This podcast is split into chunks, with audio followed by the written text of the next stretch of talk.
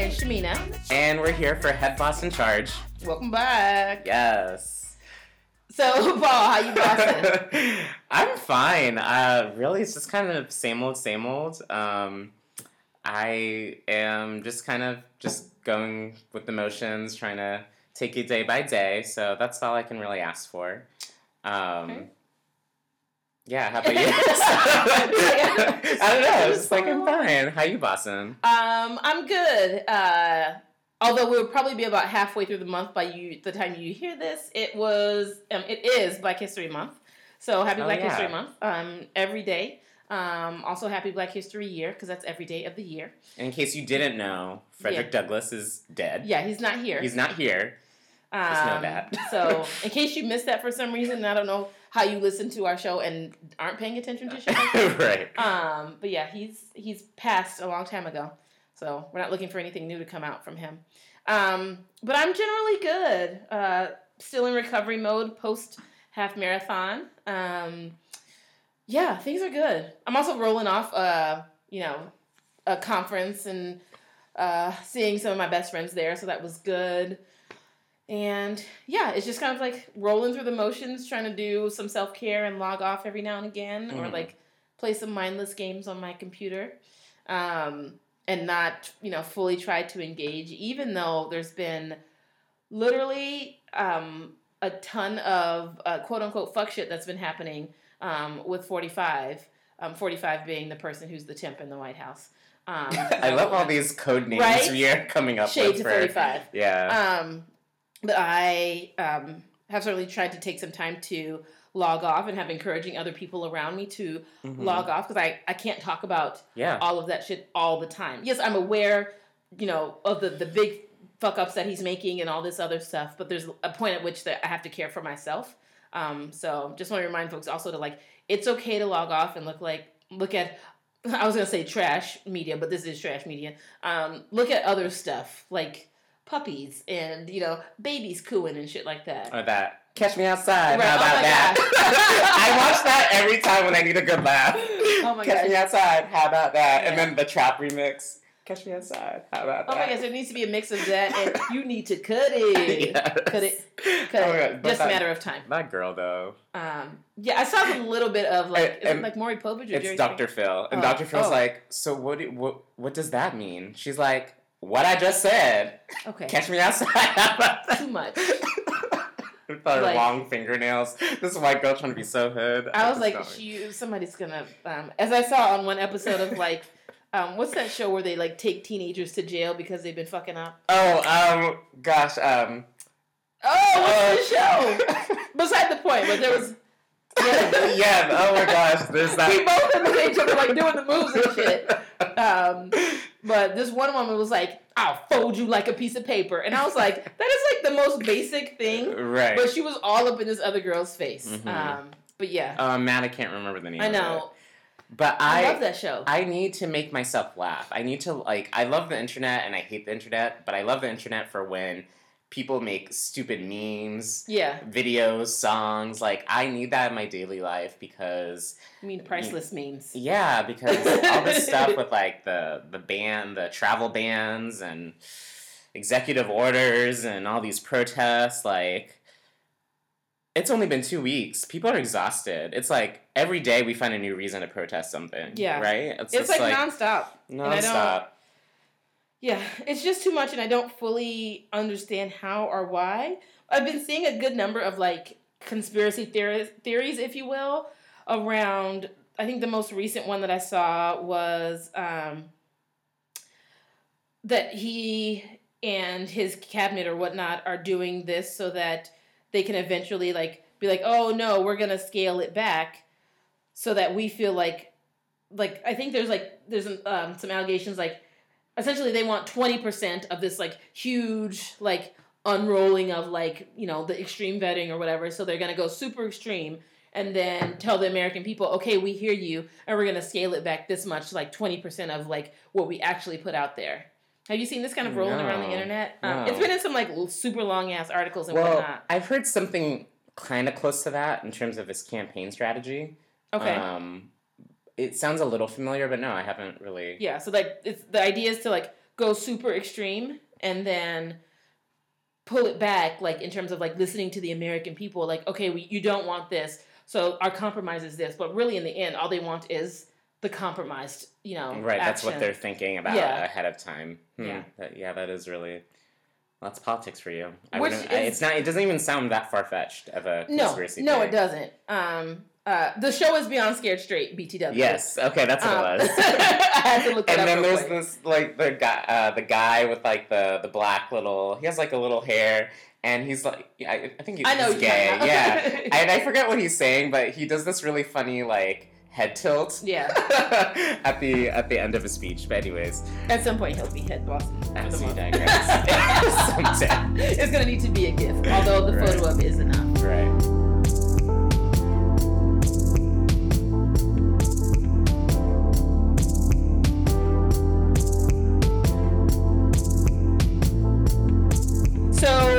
We're here for our next segment, which is water cooler talk. Um, today we're trying a little something different. We've got um, a friend of the podcast, uh, special guest with us today, Roz.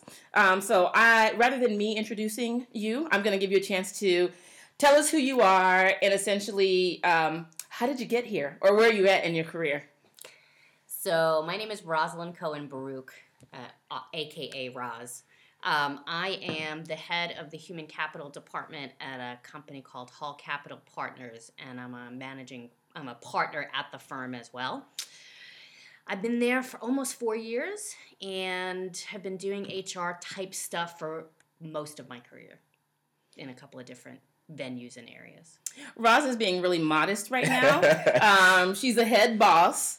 Um, Yes. Hence why I was drawn to her immediately when I met you several years ago. I don't even know how it was over five years ago, maybe seven, Yeah, probably about seven years it's ago. probably about seven years ago. Um, and I was like, oh my gosh, I must know her. Like I, I think I walked up to you like right after you did your presentation and was like, hi, like I feel like I need to know you, and so can I meet you for coffee or tea? Because I don't drink coffee, but I'm pretty sure I said coffee because Mhm. everybody says that.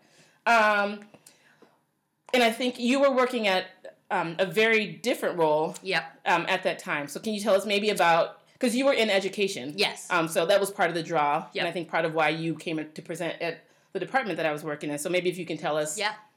where you started from. Yeah. So I went to college thinking I was going to be a doctor, and because that's what I was told I was going to be. Oh, okay. By my mom and dad. Yeah, I'm familiar with You that know that too. one? Yeah. um, and then took organic chemistry and know that that was never going to happen for me. But really liked my psych classes and my sociology classes. And at that time, I uh, was an RA, so a resident advisor, and didn't even realize that this was a career that you could have. Mhm. Yeah, didn't like, oh, wait, people get paid to do this? And took that and parlayed it into uh, working in higher education. So I have worked at SUNY Stony Brook, or Stony Brook University, which it's now called, which is where I have my bachelor's and my master's. Um, I worked at Ball State University. Uni- Go Cardinals. Go Cardinals. Um, University of Delaware, Fighting Blue Hens. Um, Just an awkward like, okay, Del- Delaware. um, then uh, University of Oregon, go Ducks. And then finally, University of San Francisco, which is where um, I think I worked. No, I think you and I met after that. Mhm. Uh, and then University of San Francisco. And then I got drawn to the dark side, as I call it, and started working in uh, finance. Some might call it the promised land, Or Yeah. some might. Yeah. Totally. Absolutely. where you have like weird word like bonuses Yes. Yeah. and things like that. And profit sharing. Yeah, what is that? uh, Okay. Yeah. Human capital. Human- Right. right, You might have to exactly. define some of these words for me. totally happy to do it. Um, so then, when I moved into the for-profit world, I worked at a company called um, Nollenberger Capital Partners, which doesn't exist anymore. So actually, I started at Bank of America Securities, then went to a company called Nollenberger Capital Partners, then went to work in nonprofit and was the founding director of HR at the Walt Disney Family Museum. Then worked in consulting at a company called BSR, or Business for Sustainable Resources, and then ended up at Hall Capital, which is where I am now. So I've been there for four years. Wow, such a impressive portfolio. Yeah. Right. Lo- lots of lots of stuff going on there. Yes. Um, this next question is actually really I'm really interested in the answer because I'm starting out. I've started in education Mhm. and I'm really trying to navigate and potentially switch out. Yep. um, maybe maybe focus more in nonprofit or try something different. Mhm.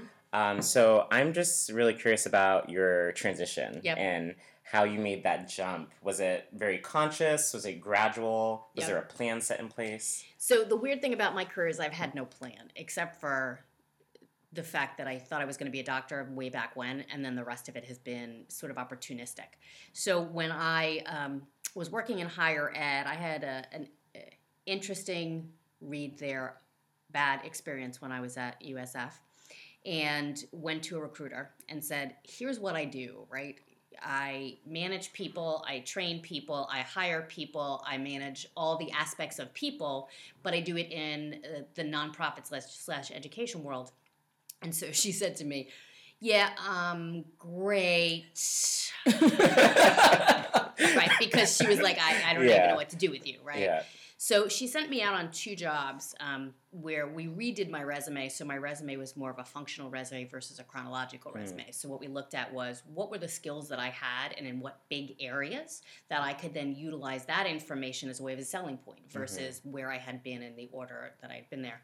And she sent me to Bank of America Securities and Arthur Andersen which doesn't even exist anymore.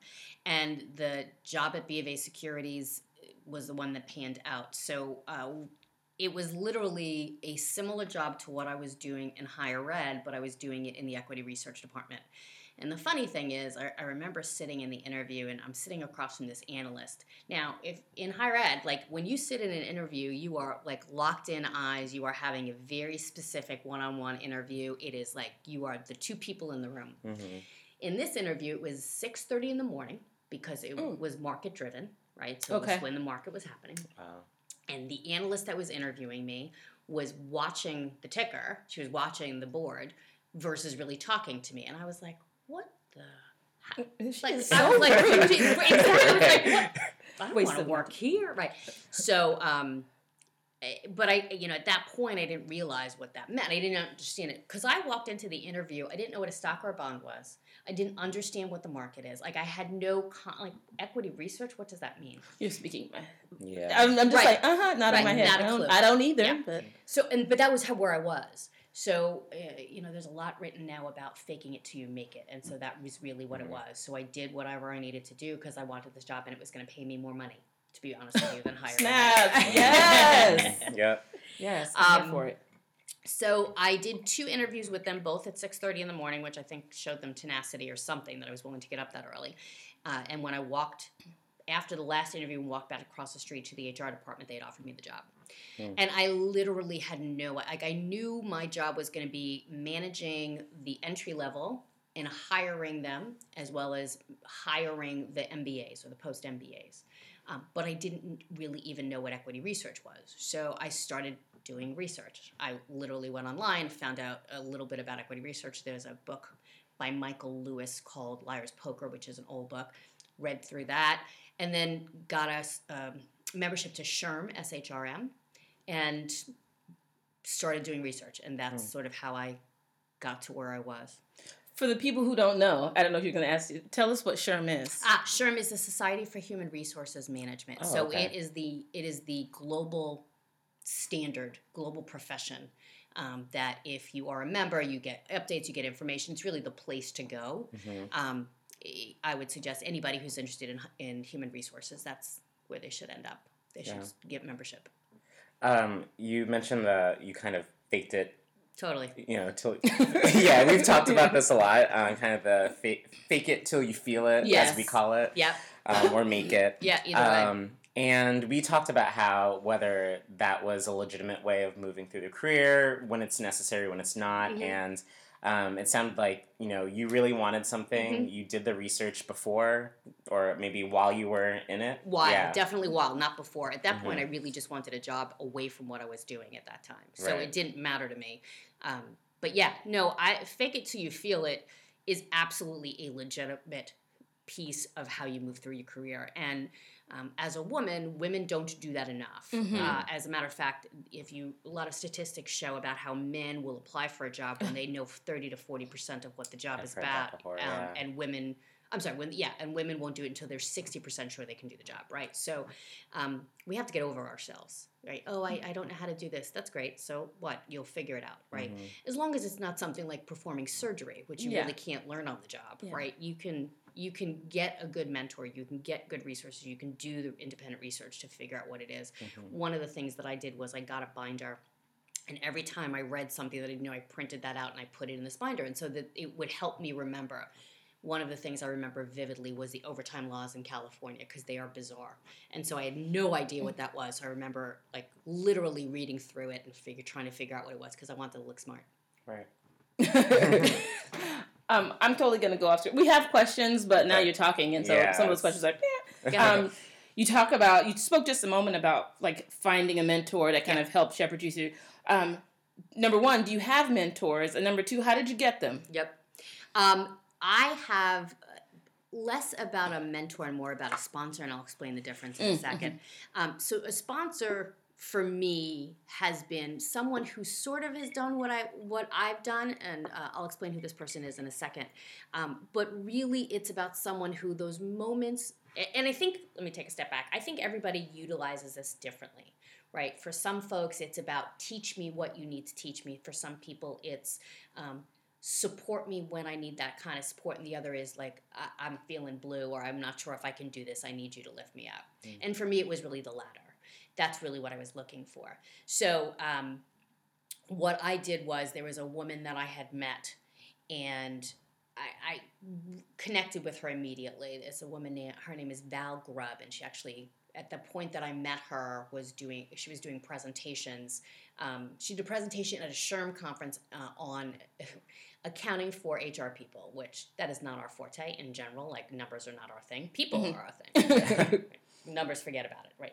Balance sheet. What the hell's that? So I went to her and I said, and I still don't know. Um, I went to her and I said, "Look, I would really like to pick your brain a little bit. Would you be willing to have coffee with me?" And similar to what Shamina did to me, and she said, "Absolutely." And we clicked immediately. And uh, at the time I met her, she was the head of the Oxygen Network, Oh. Oprah's network. Yeah. She did. s- Ooh! Ugh, magic word, Oprah. Yeah. I'm like, that, Wait, okay. Oprah owns Oxygen? That Oprah, champ- Oprah, wait. yes. Oh, I didn't out know that. of here. Oh, yeah. Okay, she owns a lot more Yeah. than I know. Yes, no, she so she started the Oxygen Network. I don't know if she's still doing it now or not. Okay. Um, but she was the COO of it, and we had coffee and we hit it off. And so Val has been sort of the person that I call when I'm having that moment. Um, and there have been several points in my career where I'm like, I, I don't know if I can do this. I'm not really sure I got this. Um, particularly the fake it till you make it, right? And she's like, Are you out of your mind? You are way smarter than you think you are. You are way more competent than you think you are. And she would give me examples, not just sort of Mm. Yeah. so that's for me how it has worked for me. But I haven't had an HR mentor. There's been no one to be like, oh, you're the HR person I want to be. It's just more about bringing bringing a genuine piece of who I am to the job that I do. And Val is very much that, so I think that's why we connected. Um, how did you know it was time for you to make a switch out of education? So there's a there uh, there were a couple of girl. Uh, there were there were a couple of things that happened. Um, uh, I had had a, a and I don't necessarily want to go into the details of it, but I had I had a negative experience when I was at USF, which was really the the catalyst. But um, I loved working in higher education, and I loved working with students, and and at some level, I still do a lot of that, right, in what I do now. What was important for me was to be able to teach and help, right? Mhm. How can I help you in a way that is that connects to you and is less nothing about me and more about who you are as a person. So, um, but working in higher ed, as I'm sure both of you know, can be all encompassing, right? Like there is no break. You are constantly on, you are constantly getting pinged, and it was too much. And there was an incident with a student at USF um, where he had had a schizophrenic break. And so it was like two o'clock in the morning. I had gotten a phone call, was up at campus, um, just dealing with that. Didn't get home till like six, seven o'clock. And uh, I was living with my, my then fiance, now husband, and said, I just, I just can't do this anymore. Um, it felt like a lot of pressure, and it felt like I was responsible for these people, and it just was overwhelming.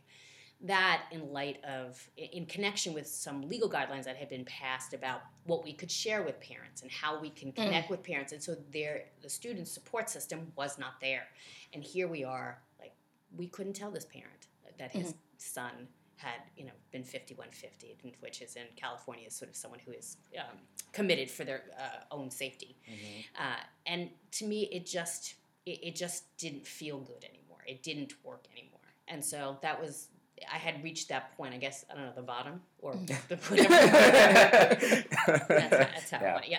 So that's sort of what it was for me. Yeah, I feel that's common where there's usually an incident Yeah. or some kind of negative experience that propels someone to change careers, and Totally. that's unfortunate. That that's usually the motivation Yeah. factor. Um, I'm kind of in that zone right Yeah. now. As uh, not so much. Um, I, I think I have a good work life balance, but it's more so. Um, you know, I believe in education. I like working Yeah. with students, but mm, there's something that is just not Yeah. fulfilling Yeah. in that experience, right? I just feel like I'm not getting what I want back from the, those Mhm. opportunities. And um, sometimes, the, as you said, the dark side. Yeah. That there's a lot. there's a lot in that area that intrigues me. Besides money, Yeah. yeah. you know, there's Let's not forget money though. So let's not pretend Right. that money is No, not a Um, no. Let us not pretend that. at all. right. Uh, yeah. Anyways, we'll, we'll probably get into that a little bit more. Yeah. But Um, so, and I, I, I totally feel like the relation because we've all worked in like housing and res life, Yeah, yeah, which yeah. is like a consume you and all of that other stuff. Absolutely. Um, which is one of the reasons why I was like, I don't want to do this anymore. I don't want somebody to call me with a problem at two a.m. yeah. Not that I don't care. Uh, awkward pause because I wasn't trying to recover from that, but um, I just I was like I don't want to do this anymore. I want to be able to move Yeah. about the world freely Yep. Without the constraints of like I can't cross a bridge or Yeah. I can't go in a tunnel because the phone, you know, like what Right, the hell? I'm on call. And Yeah. and the truth is, it is okay to be selfish about that. Right? Yeah. I think at times where, particularly in student affairs, there's a very big altruistic sense in it, Mhm. right? Like I'm giving you all. I, Yeah. yeah, I want to sort of nurture these students, and whether it is age or experience that you sit down and go, I, it's okay for me to be me, and it's okay Mhm. for me to put me first, and not be like completely wound up and completely consumed by. Yeah. But yeah, Actually, I think that's a trait of when I talk to other people who work not in education but in the nonprofit sector, Yep. that altruistic feeling. Yep. I mean, there are folks that will, you know, kind of reach a glass ceiling, uh, work for a ton of years, and they never got a raise because they Yeah. never advocate for themselves. right. That Yeah. they're in this environment where we give to the community, we give, give, give, Right. and you drain yourself Yes. uh, to the ground, Yeah. right? Um, where you can just walk in the private sector and you know maybe two months well maybe not two months in but I was a like, year right in like put in your proposal I would require that you know this raise this bonus whatever and Right. sometimes the company meets it yes, right that, that's exactly money is right. not an object Money is a different perspective, right? Like, you know, when you're working in the private sector, you may not get it, but it's less contingent upon somebody else's Mm. giving Mhm. versus what, you know, if you make widgets, how many widgets do you sell can determine whether or not you're going to be able to get that raise or the bonus or whatever Yeah. the case Right. may be. Yeah. And, you know, I, I I think we all, anybody in higher ed, comes from it from a place of altruism. We do it because we care about students. We do it because it's important. We do it because we feel like we're fighting the good fight. You know, for me, it was how do I create a space where students can come learning everything that they had learned from their parents, but really be able to make mistakes, figure out who they were, figure Mhm. out their values. Like that was really my space. That was what I loved. Um, it didn't that didn't become less important to me i just became more important to me Mhm. Mm. Come on now. You better say that. it's true Okay. Yeah. yeah i mean it, it is okay to say you know what I, I love what i do but i need to make more money because there are things i want to do in my life Mhm. that's okay It's so funny that you say that, um, and at some point I'm gonna get back to the questions. But um, I was thinking about like there's two things that came to mind when both of you were speaking. One was the um, the idea that even like when you get ready to ask for more, it's such it's such a con- it's like it's so like anxiety provoking um, because there's a sense of like you should be doing this because you want to do this, and we're all in the good fight for this. And I'm like, Right. Yeah. says the person who makes more money than me. right Right. right So of course you can say that. So I found those conversations to be challenging yet necessary yeah absolutely and a willing and a, need a willingness on my part to need to feel like I can jump if I'm like, okay, like I can only feel so undervalued for so long, Right. and then I'm going to go. Right. Um, but the other thing I've noticed in um, education, but I'm assuming that this might roll over into the nonprofit world, is a sense of needing to feel needed. Yeah. Does that make sense? There's probably the- a the little outsource- codependency there. Yeah, right? yeah. There So- might be. So, just some a little bit of food for thought as I was hearing both of you talk, and I Mm-hmm. was like, yeah, I see that regularly. Mhm. Um, but um, we're gonna hop to the next question. So, um, given that you're in the business of working with people, Mm-hmm. um, in terms of your current role, do you feel like you are driven or listen to your head more or your heart more in terms of making Mm. decisions, interacting with colleagues, etc.? Mm-hmm. That's a good question. Um, I try to be pragmatic in the advice that I give. So I try to have a practical um, perspective on it. So I don't know if it's head or heart. I think what I try to do is think of a couple things. One, who am I advocating for? Am I advocating for the business? Am I advocating for the individual? If, depending upon who that is, then I look at the other side of it, right? So if I'm advocating for the business, how can this be perceived by the employee? If I'm advocating for the employee, what's the needs of the business? Um, and give those perspectives to whomever it is, right, that I'm trying to provide information for. Um, I also think my job is about providing a risk assessment. So if we have an employee that is, let's say, is having some problem at work, what's the risk associated with this? If they're going to make mistakes, is this a risk that we can handle or not handle? And so, can I tell that to the supervisor? Can I tell that to the employee and say, Here, here's what, if we do this, here's our risk. If we do this, here's our risk. Um, the likelihood of risk A or risk B is this. So, my recommendation is whatever it might be. Because, um, so I don't know if it's much about heart or head as it is about trying to balance the needs of the organization and the needs of the individual and the risk of both of those needs. Mm. So I think coming at it from that perspective, HR people sometimes can be seen as very emotional. We can also be seen as very black and white, mm. right? Mm-hmm. So, um, in my humble opinion, bad HR people are always by the book. Bad mm-hmm. HR people are always going to be the ones that say the law says this, so we should do this. I think good HR people are the ones that say the law says this. Here's the risk associated with not doing it that way. Here's what I think the best need for the business is. So here's my recommendation. Hmm. Um, it's very easy to just stand behind a construct that is. It's mm-hmm. much more difficult, I think, to be able to provide your opinion. And that's what we get paid for. We get paid for our opinion. Here's mm-hmm. what we know, here's our experience, and that's what I'm bringing to the table. So I don't know if I answered your question. No, but I- that was good. That's yeah, that was really good. I I'm a manager. I Yes. supervise four to five people, and I'm talking with HR all the time. Like me and HR have such a close relationship, and working in education nonprofit, I feel that myself as well as my colleagues, we tend to think with our heart more Mm. because of that kind of sacrificial attitude. Totally. And I see some pitfalls in that. Yep. I've always been able to step back and say, guys, like, it's about let's focus on the work. Yeah, yeah, I mean, yeah. I understand we're working with people, Yep. but sometimes that just really sidetracks us, Yep. right? So when I'm in these conversations with HR and trying to be the almost the intermediary Yep. between my employees and HR, um, I, I try to step back and focus on the work. But sometimes in that environment, I feel like I might get um, not scolded, but um, if I if I'm too pragmatic, Yeah.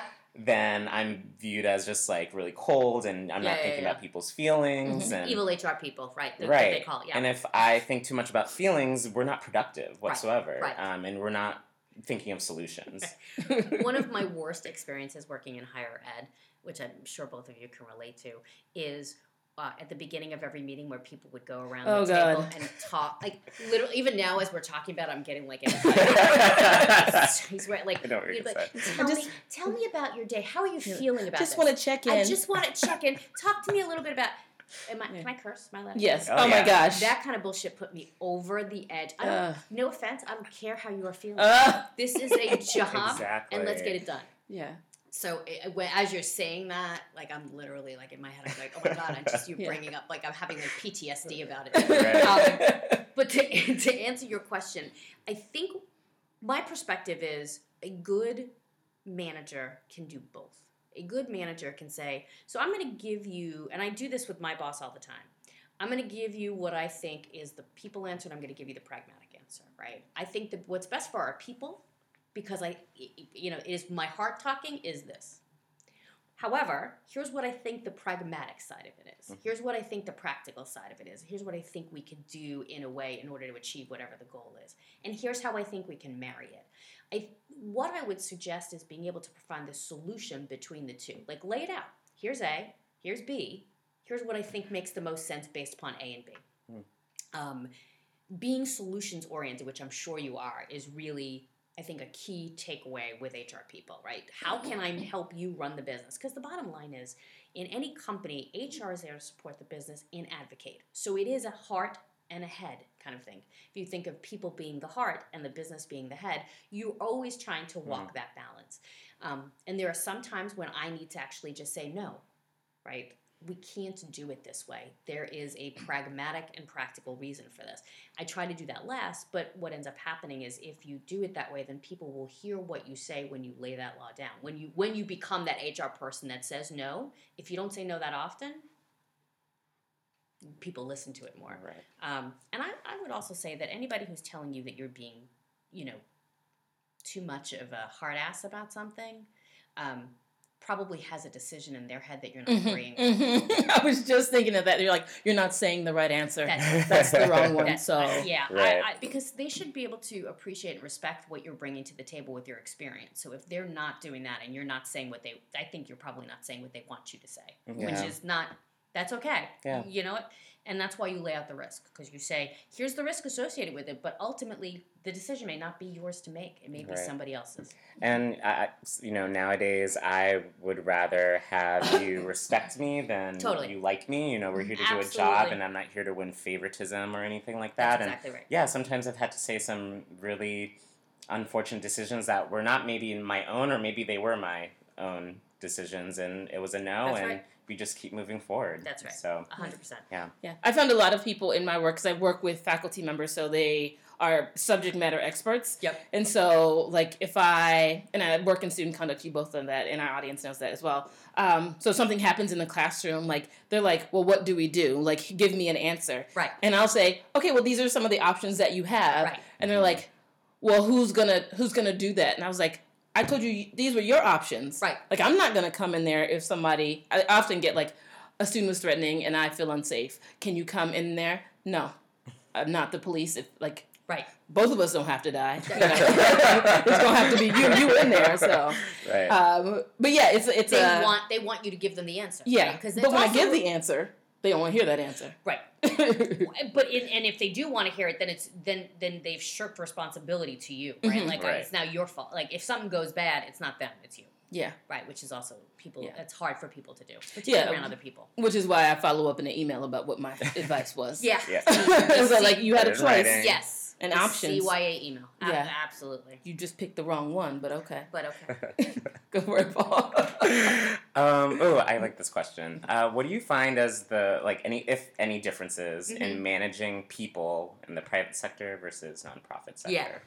It's less touchy feely in the private sector. Mm. Okay. Yeah. No, This I is mean, where I should and- be. Yeah. Yeah, that's where I should be too. and not in a bad way. Like I will tell you, the place that I work now is it's appropriately connected.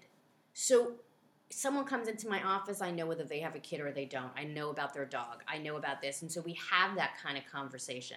We talk about what's going on in their lives. So it's I don't want it to be it's not stale or stoic. That's not what I'm saying. But there is less of an expectation, I think, of someone to take everything about that person and sort of make it part of the conversation. So I'm trying to think of how I can explain this better, but I will say it's less touchy feely. Um, it's not, it's very personal, it's very connected, but it's not necessarily, that's not all encompassing of the conversation, if that makes any sense.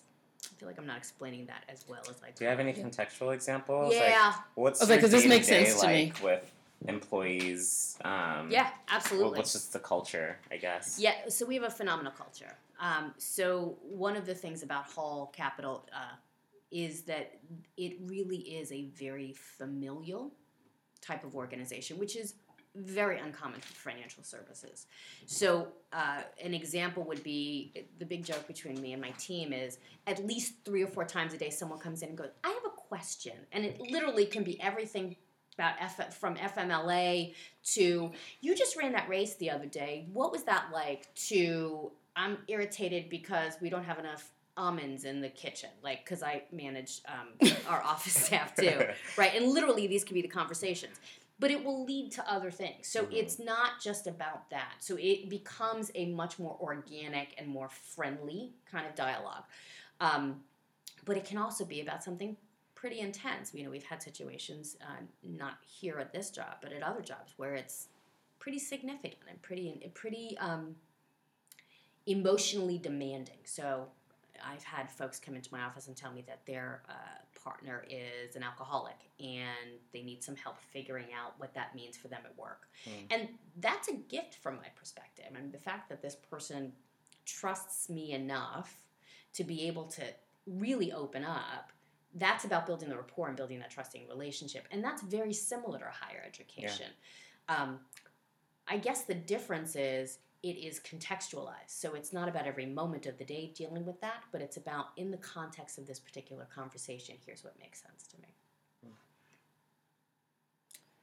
Deep. Yeah, that's, And I was like, okay, you do this every day. Every day. Um, so we're gonna we have kind of a fun question. Okay. Maybe two fun ones. Um, so if you could not work for a year, what would you do? Wow. If I could A whole year. A whole year. So is a couple of thoughts. So one, I would um, I would plan sort of events. I like doing event planning and sort of the decorations and all of that kind of stuff. If money was no object for a year, I would love to do that. Like, okay, you have a party? I'm happy to like I will design. um, I would also just become a better runner. Get out of here. That is what I would do. I would become a better runner. I would like train. I would I would make that year about me achieving some time goal, which now I don't even worry about. Okay. So those would be the two things. I don't even think we've answered this Yeah, question we haven't. Paul, why don't you answer? Yes. Oh. Um, if I could not, well, it's funny because this opportunity is something that is kind of work related. That's okay. She just said a work thing. Yeah.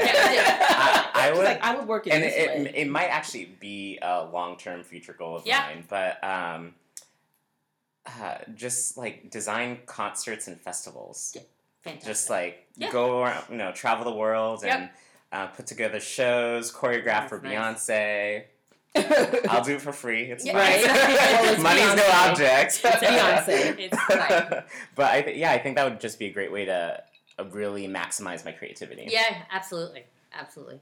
What about you? um, it's funny because mine was re- revolving around running. Yeah. Um, and it's also a job. So um, I would spend the year um, working on my own personal running, um, which I do a lot of now anyway. So I'm like, how could I do more? Mm-hmm. Um, but then it would be trying to work with women and kind of build a community of women who are trying to um, jumpstart their wellness, their physical wellness. oh, nice. um, and then kind of slow paces in terms of running and Yeah. starting with walking and like what kind of shoes do you get Yeah. you know what are some some easy races to run that are flat Yeah. that you can start off by walking and Right. then you know setting up things like that so yeah That's cool.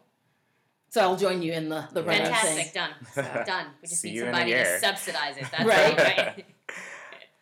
Um, take this question as Okay. you interpret it, but are you happy right now with where you are in your career tra- trajectory?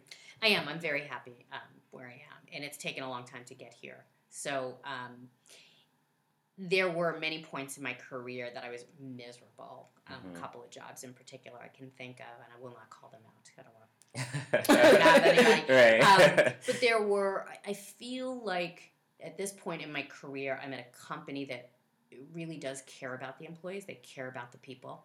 Um, I, I, i'll give you an example in a second. And i also know that hr people sometimes can be relegated to the sidelines right? Because we're a cost center. Inevitably we cost money. We do not bring in a ton of Mhm. revenue if anything. Um, and i'm at a place that really recognizes that the value that I bring and my department brings to the table is pretty substantial. And even though we're not spending any money, we're not saving any money, well, no, we're not bringing in revenue. We are still saving money in a variety of ways, whether it's reducing um, attrition, whether it is being able to simply reduce costs, particularly in our office management area. Um, so there is a variety of things there. So yes, I'm incredibly happy in, in where I work. Um, professionally, I am, uh, although I will. I'm tr- contemplating slash thinking about starting a PhD this year Oh. over the course of the next couple of years. Oh, we haven't talked about that. I Okay. know we have not. Conversation offline. Wow. Mhm. Yeah. So, and that's really more about me wanting to do it than I don't feel like it's in, uh, inhibiting me from growth in my career. Mhm. It's just more about, yeah, I think, yeah, it's about the right time in my life to Yeah. go and start that. And how do you define happiness for yourself? Because it's different for everyone. Mhm. Totally. Uh, professionally, uh, it is at the end of the day, and it was funny, I was having this conversation with someone the other day. Um, at the end of the day, do I feel good about the work that I did? Mm. Do I feel as though I made some sort of positive impact in something, whether it was checking something off my list, or whether it was a great conversation I had with a colleague, or whether it was helping put a policy in place that I think is important? Um, at the end of the day, do I feel like I did my best work and what did I? Because it's something we actually say to our kids. It's like, do your best, right? You're never regretful if you do the best that you can. And so that's sort of how I define the happiness. If I've done the best that I can do, if the answer is yes, then I'm happy. I like that. right. So I think that is everything that um, we had prepared. We want to thank you so much for Thank you. stopping guys. on by Head Boss in Charge and being our first guest. Thank you. I feel very honored that I was the first guest. So thank you very much. Of course. I'm sure we'll have you back at some point. Probably. Yeah. Happy we to do do we do a portion of the show where we answer listener questions, Ah. and I think you would be an awesome consultant for that for that segment. Right. Happy to do it. Happy to do it anytime.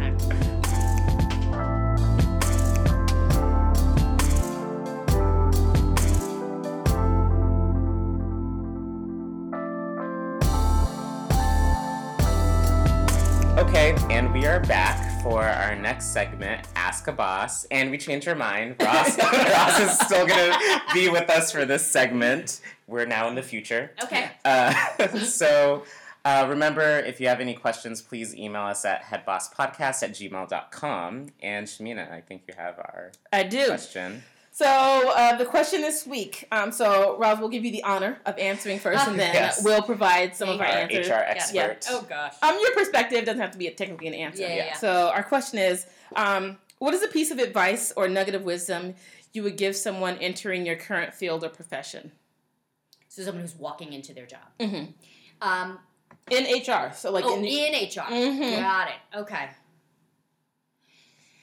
So first of all, can I give a couple of words of advice? Yes. Okay. So um, don't whatever plan you have in place or whatever plan you think you have is fine, but be open to opportunity. I have found that um, saying no on in very small doses has really served me well. Like being able to take something on, being able to try something new, particularly even if I did not know what it was, like going back to the fake it till you feel it kind of Mhm. feel thing. Um, as much as you can do that, do that. Uh, the other is always be in control of your own professional development. So Mhm. do not wait until a year or six months or two years before you say, I this, you know, to turn over to your boss and go, here's where I want to be, here's what I want to do. Mhm.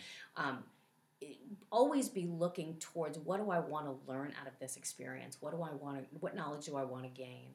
Um, it is an organization or a company's responsibility to provide you outlooks, but it's not their responsibility to put them in front of you and spoon feed them to you. Mhm. And I think sometimes we think of it as if I'm not getting it from the organization, then I guess I'm just not going to get it, Right. right? So um, ask, put it out there. Say like, this is where I want to go in three to five years. Here's where I want to be, um, and these are the experiences that I think I want to have, and how can we work together and make them happen? Assuming that I'm doing my job well, like Mhm. that's the clear assumption, right? Like I'm doing my job, my responsibilities are great, and dot dot dot, whatever that might be. All right. Um, mine, my first one mimics that a little bit in terms of like when you are hired for a job. Um, there's a job that's on paper, Yeah. and yes, you have to be able to do the things on paper, but your job is more than just the things, the bullet points written on the paper. There's a whole bunch of other stuff that you will do um, you should find a way to do, and Yep. that you'll end up doing because you'll be asked as in the quote unquote other duties as assigned. Yeah. So know that your role is beyond what's on the piece of paper that you know Absolutely. that you even signed Yep. that said like this is my job because there's a whole bunch Right. more than that. So to try to stick to that is going to limit um, the potential that you have Mhm. and your employer's willingness to expose you to other things if you're a hard ass and like well that's not in my job slash That's don't right. ever say that at work. Absolutely. Um, let's see, what's another piece of advice? Um, and this is going into education. Um, that you uh, should be mindful of trying to do too much. Yep. Um, I think there is in education specifically in in um, student affairs, higher ed. Um, everybody wants to do everything, and that's number one. Everybody's not good at everything. That's right. And you just got to know that. You maybe you're decent at it, but you're you're going to better serve yourself and your organization slash institution if you find like the two or three things that you're really good at and Right. really hone those skills because you cannot be everything to everybody. And I Mhm. think going into the field that I'm in, people are like, well, I want to be a generalist and do everything. You're not supposed to do everything. That's right. That's why your job isn't like coordinator of everything. um, so I think people get uh, there's a misconception that I need to be a generalist and be Yep. able to like, um, and I think of myself, I'm like I can do a lot of shit, like Right. a lot of stuff. Um, that doesn't mean I'm good at everything, right. but maybe I can inch things forward more, more than most people. Right. I'm not like gonna win a Nobel Prize for writing this proposal, you know, Right. like nobody's gonna pat me on the back like you really, you know, Jack, this this is great. They can be like, this is done. Let's refine it. And I'm like, okay, Yep. I'm the person that starts to get the ball rolling, Right. and then y'all can roll it on down across the finish line. That's right. But we need a, a jump starter. So I think those are two two of the pieces that I would think about. The point that you brought up, I think, is incredibly valid. Um, know what you don't do well and hire smart people to do that. Um, I'll give you a prime example in my world. I, for some ungodly reason, am responsible for the payroll of 150 Oh people. God, I can't. I'm, I've done payroll. I don't know Lord. how. No, how it's- payroll no, specialists. Just, absolutely. No, that, that's, that's a hard job. It is a hard- it's a hard job. I will tell you. I've done it for they, two months. They are they people who do payroll are vastly underappreciated. yeah. vastly underappreciated. But so it falls in my department. Um, so I have this amazing guy who works uh, with me. He does the payroll. So one of the things about it is when you hire people that do something better than you, and there will be people who do things better than you, and you should look for them, particularly if you don't do something well. Mm-hmm. Empower them and give them the space to do it well. If you are micromanaging them, if you are sort of standing over their heads while they're doing it, it does nothing except frustrate both of you. Mhm. So if you under and so the, going back to your question is if you know what you do well and what you don't do well, hire people who do those things well and let them do their job. Mhm. That is a sign of a good manager, not someone standing over them. Mm-hmm. It just totally resonated for me. I can concur. Uh, my piece of, um, I guess, observation, I'll just say, going into education is, especially if you're coming from a, a different sector, is that going back to the people and Mhm. the, like, the feelings, Mhm. I sometimes feel like a politician Mm. where it's much more about building relationships with people. That's how you get the decisions made. Absolutely. It's less about let me put this whole. I mean, you need to put the proposal together yeah, yeah. and find the evidence. That's so important. But it's really your relationships that will go a Mm-hmm. long way. So really navigate that. Befriend who you need to befriend. Mm-hmm. Get to know them, um, and that will help you navigate the organization. I also think too. Education's a business Yes. but there are a lot of education professionals professionals that don't have a management background. That's They don't know finance or Yep. accounting or you know certain leadership type uh, skills. Mhm. So it's really a lot of people who are really faking it till they make it Totally. and just learning as they go. Um, because when we um, yeah, you got your master's in education as Mhm. well, and I took one business ish management class. But the most of the program was focused on like the student development and those things Yep.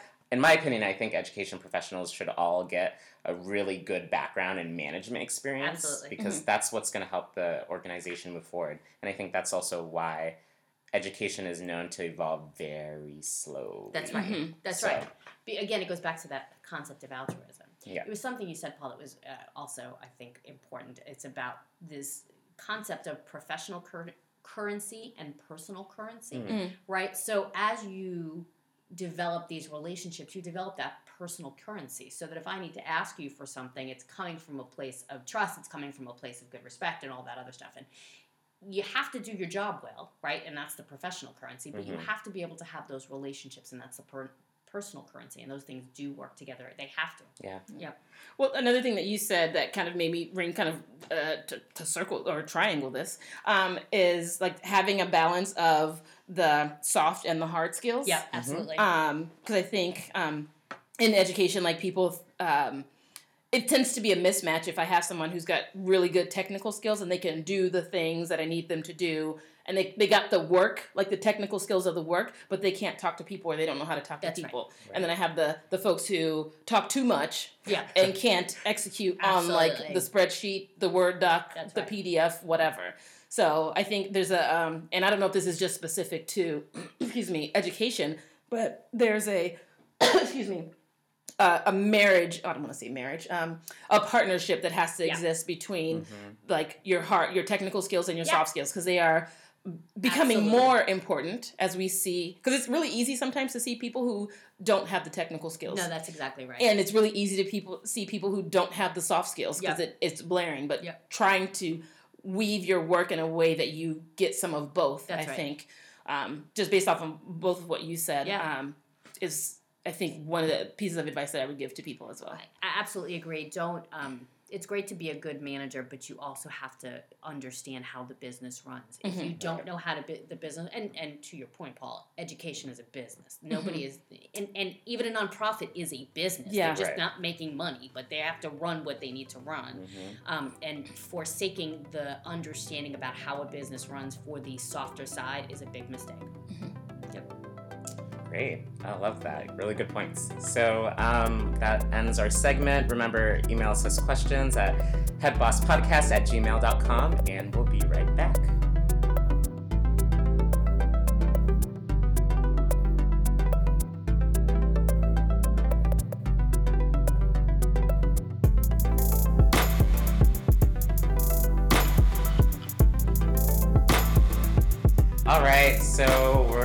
our show with our usual boss ass bitch and bitch ass boss of the week. Um, mine's really short. I didn't really have anything prepared going into this. Um, there's an obvious way to go with a boss ass bitch, and by the time this episode comes out, it's gonna be hella late. But I don't care. Uh, Beyonce Knowles Carter Yes. on the 2nd of February 2017, the second day of Black History Month, on our lovely Instagram news feed, we see this glowing, lovely photo of Beyonce with a nice little belly and, you know, with a nice veil and her golden locks Mhm. and looking like, um, you know, she's giving birth to Jesus Christ Perfection. right? Perfection. Um, with a little caption just saying, "We thank you in advance for your, you know, um, your con- your Yeah. congratulations and whatever," and you know, basically expecting um, two more. Yeah. Um, the world stopped. I don't care if there was something going on at work. It didn't matter what Trump said that day. It didn't matter if the stock market crashed. Like Beyonce shut down the internet and everyone's worries. And um, not only is she just pregnant again, but it's with two babies, twins, twins, which is just an incredible idea that these babies are gonna could be anything. It could be two twin girls it could be tw- two twin boys it could be a boy and a girl. And as the Beyhive usually does they make up all their theories and um, possibilities. Did you see that Kermit meme that was like, "We already gave him once. Like, I already had one baby," and it was like, like, "Bitch, bitch, give them twins." give them twins. And then there's another one where it's like kim kardashian calling um, kanye and she's like crying. She's like i need to have triplets kanye um, so yeah, it's just great, and she's still gonna be performing at the Grammys in a week, and uh, or well, last week by the time this episode comes out. Anyways, and she's also uh, she didn't cancel her performance at Coachella, Yeah. so I don't, I don't, I mean, I wouldn't put it past her to still perform with this belly, whether she's four months or eight months pregnant. She's gonna do it. She's likely to pull an Adele and like uh, stand and mic Mhm. and And perhaps she- a chair. she got her dancers; they'll be just dancing around her, maybe Right. carrying her on the throne. She can, really can do anything. Yeah. I mean, the babies might even be doing choreography at that point in her belly. Right. So, I slay. oh, sorry. There's another funny meme. I think I sent you this one of uh, Blue Ivy, and Yes. she's like posing on the red carpet, and it's like when your inheritance goes down from like three million to you know two million, and then it's like a close up of Blue Ivy's fist. Like, the internet, I love it. Anyways, oh, and the reason why she's my boss ass bitch is not because she's just Beyonce, but it's just this woman who raises a family and continues to beat her own expectations and society's expectations and she still goes through. She can do it all you know? Women are constantly being told you have to choose between life and relationships um, and work but no you you can do it all and i think beyonce's a great role model for that. Truth. Um, so I have a bitch ass and two boss asses. So let's just start with the bitch ass so we can get the shit on out the way. okay Um, so the first one is um, uh, this underwhelming, another underwhelming cabinet uh, selection for 45. Um, Betsy DeVos is De- being DeVos. Devo- what? Who get the fuck what her name is? Betsy um, is a nominee for Secretary of Education. Um, number one, she has none. Um, number two, like she, I watched a few of the pieces of her. Um, we could call it an interview. I'm not even quite sure how, like anybody would vote for this unqualified person. Um, and it's like it raise it. I don't know if it raises or lower lowers the bar in terms of like cabinet picks for 45. 45 being the temp in the White House. Um, the temp. hashtag shade to 45 um, but has no shade to people who have a bachelor's degree. That's awesome. No shade to anybody who's seeking some level of education.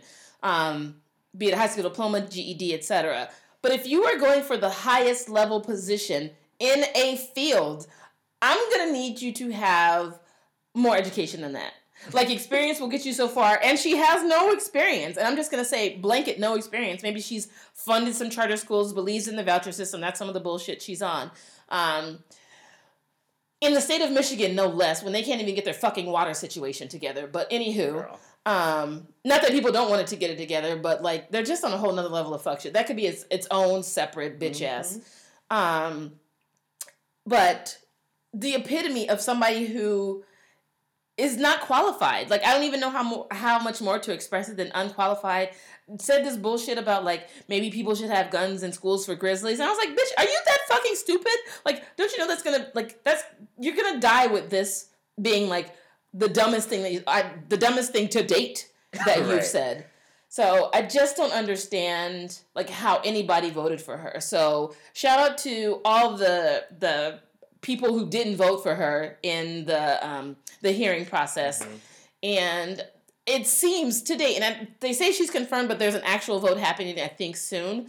Um, so by the time you hear this, she may or may not, because they keep pushing it back. And I, yeah, this and is I- the longest selection for a cabinet position. Yeah. Well, like. the other thing, and I, I learned why they keep pushing it back because they haven't done. Who's the racist guy that's going for um, attorney general?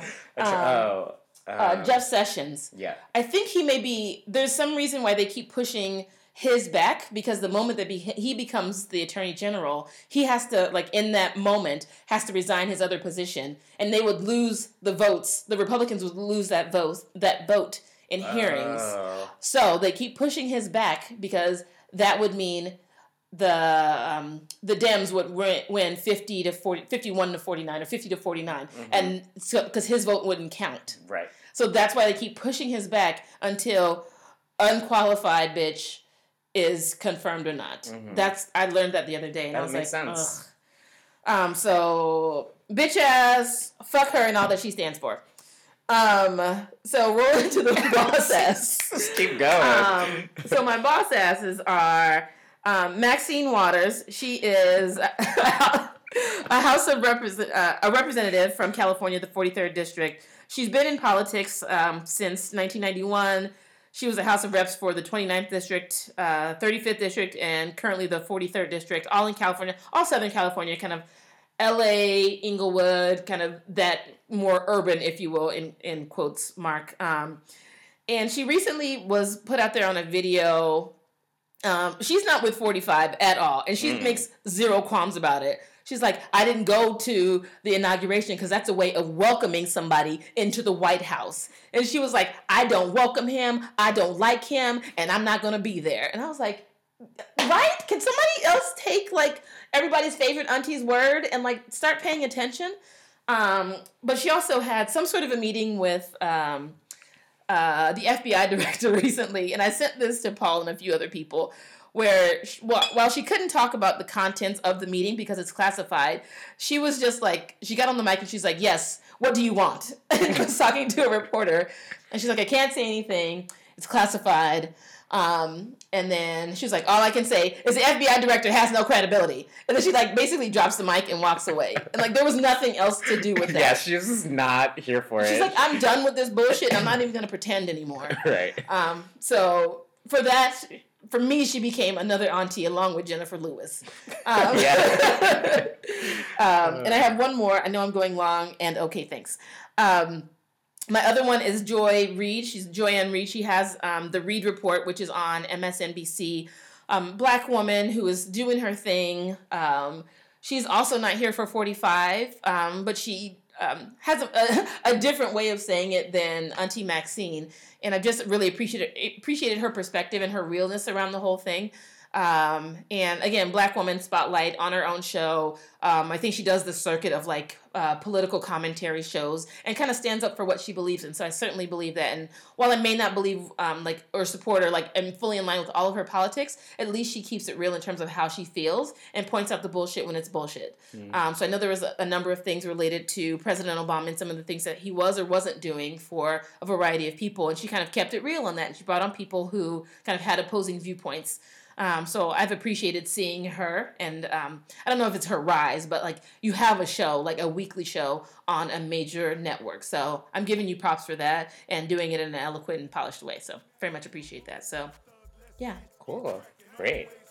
So that ends our show for this week. Uh, please, please, please keep following us on our various social media. We're on Facebook, we're on Twitter. Uh, I think we might actually soon have an Instagram, but we'll let you know when that's uh, posted up. Uh, please subscribe and listen to us on SoundCloud and iTunes. Comment, write reviews, um, especially if you uh, choose uh, iTunes as your platform. And of course, email us with any thoughts, qualms, concerns, anything. Yeah. at headbosspodcast at gmail.com. Got anything else? Nope, that's it. All right, peace. Plus I got a 25 on the dash. I'm the biggest boss that you seen thus far. I'm the, I'm the biggest boss that you seen thus far. I'm the biggest boss that you seen thus far. Cause it's just another day in the life of the damn boss.